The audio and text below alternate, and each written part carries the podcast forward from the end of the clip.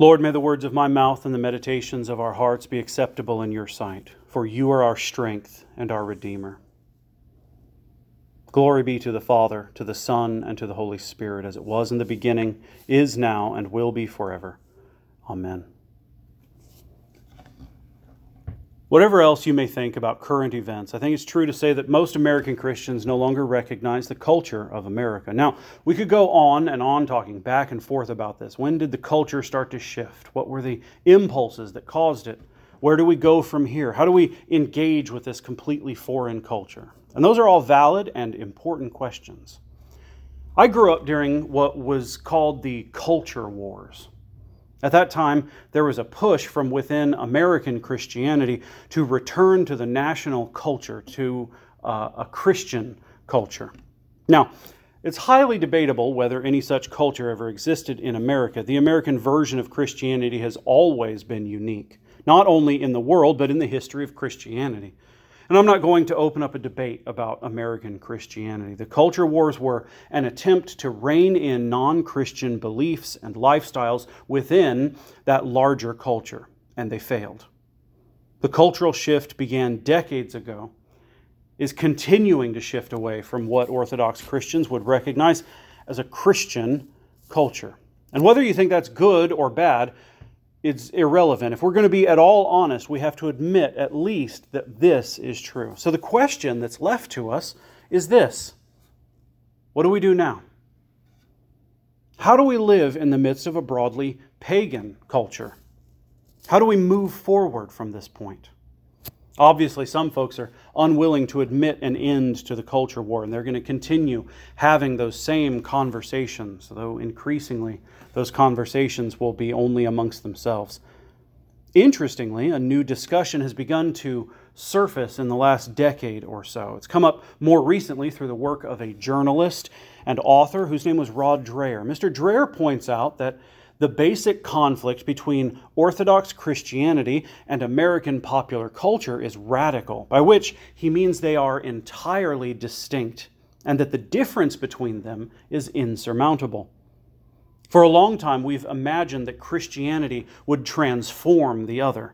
But what actually happened was the reverse. It was popular Christian culture that was changed. Mr. Dreher now advocates for what he calls the Benedict option. He came across the life of St. Benedict and he was struck by the saint's response to a similar culture war in his own time. And rather than spending his time and energy and resources in a struggle against the world around him, St. Benedict stepped away to live out an authentic Christianity apart from the world.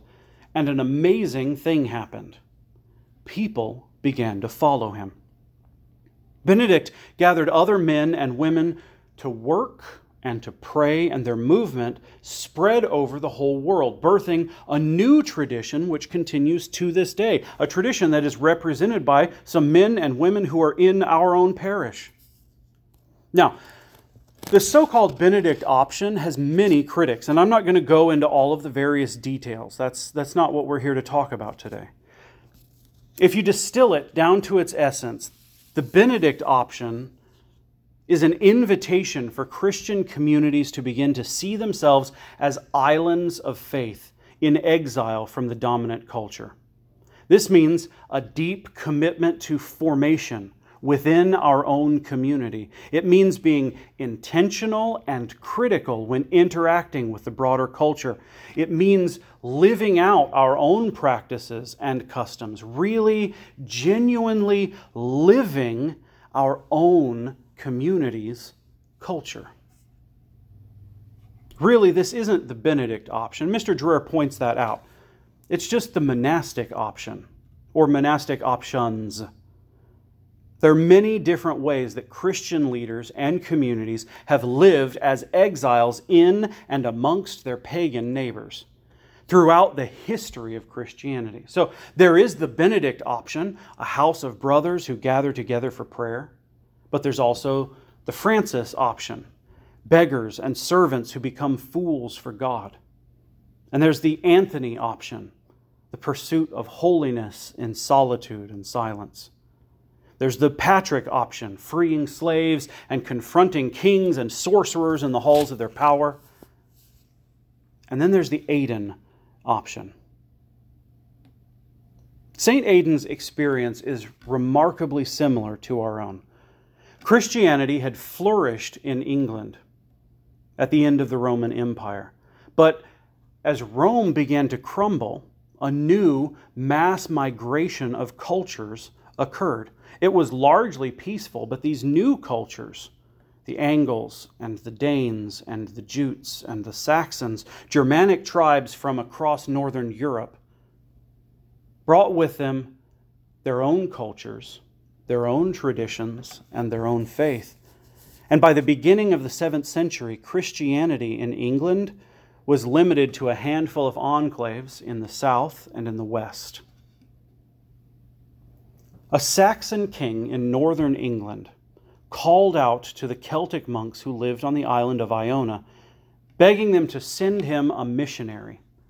And the man they finally sent was named Aidan. They expected that someone would come and would serve the king. And through him, the king would be able to consolidate his power by converting his people to a new faith. But when St. Aidan arrived, he left the king's palace behind and he sailed with his 12 monks to a tidal island where they built communal houses and began to worship. What they didn't build were walls. St. Aidan's biographer Bede describes his work this way he traveled through the towns and the countryside on foot, never on horseback, and wherever he met people, rich or poor, he would invite them, if pagans, to hear of the saving faith in Jesus Christ, or if Christians, to continue in almsgiving and good works.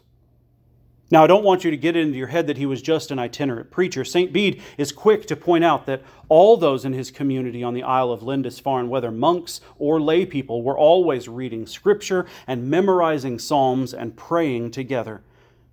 Their example was so powerful that Christians throughout the region began to copy them, reading and praying and studying and fasting. Aidan was known to take money from rich men and women and use it to free slaves and the wrongly imprisoned, many of whom would later join the monks at Lindisfarne and then go on to establish similar communities throughout England. Long after his death, people still spoke of his love and charity, his chastity and humility, his opposition to anger, to greed, to pride and vainglory to zeal for keeping and teaching the Scriptures, his steadfastness in prayer and study, his pastoral heart in calling the rich to repentance and good works, and the poor and oppressed to hope and faith. For so long, we have invested our time and our energy and our resources in trying to stop the culture around us from changing. But we didn't stop to ask why it was changing. We didn't pause to contemplate where it all began. We reacted and we fought and we struggled and we lost. We lost our time. We spent our energy. We squandered our resources. And now we look at a, at a landscape around us, culturally speaking, that is shockingly similar to the Anglo Saxon kingdoms of 7th century England. The high places are controlled by those of different faith. Oppression and servitude are the currency of the land. Life is cheap. But Aidan didn't go out to change the culture. Neither did Benedict or Francis or Anthony or Patrick. What they did was live out an authentic, Orthodox Christian life. They knew their cultures, both Christian and otherwise, were really just paganism in a different mask. So they held to the Christian faith. They worked and they prayed and they taught and they read. And that should give us pause and it should fill us with hope. We're not called to change our culture. We're called to live faithful lives of holiness and peace, not wasting precious energy and resources in converting the culture. Instead, investing our whole selves in following in the footsteps of the saints, as they follow in the footsteps of the apostles, as they follow in the footsteps of our Lord. That is our hope. That is our calling.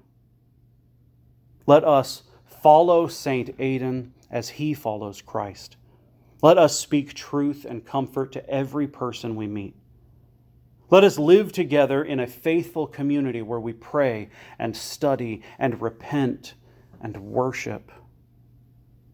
Let us call out those who use their resources for oppression and be a means of comfort and freedom to the lonely and the forgotten.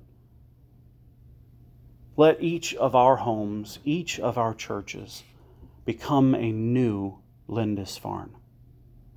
Not so that we can change the culture in our towns and states and country, but so that we can become the means through which our neighbors encounter the living God of the Bible who is revealed to us in the person of Jesus Christ our Lord. That is our hope. That is our calling. Lord, give us the strength to follow where you lead us. In the name of the Father, and of the Son, and of the Holy Spirit. Amen.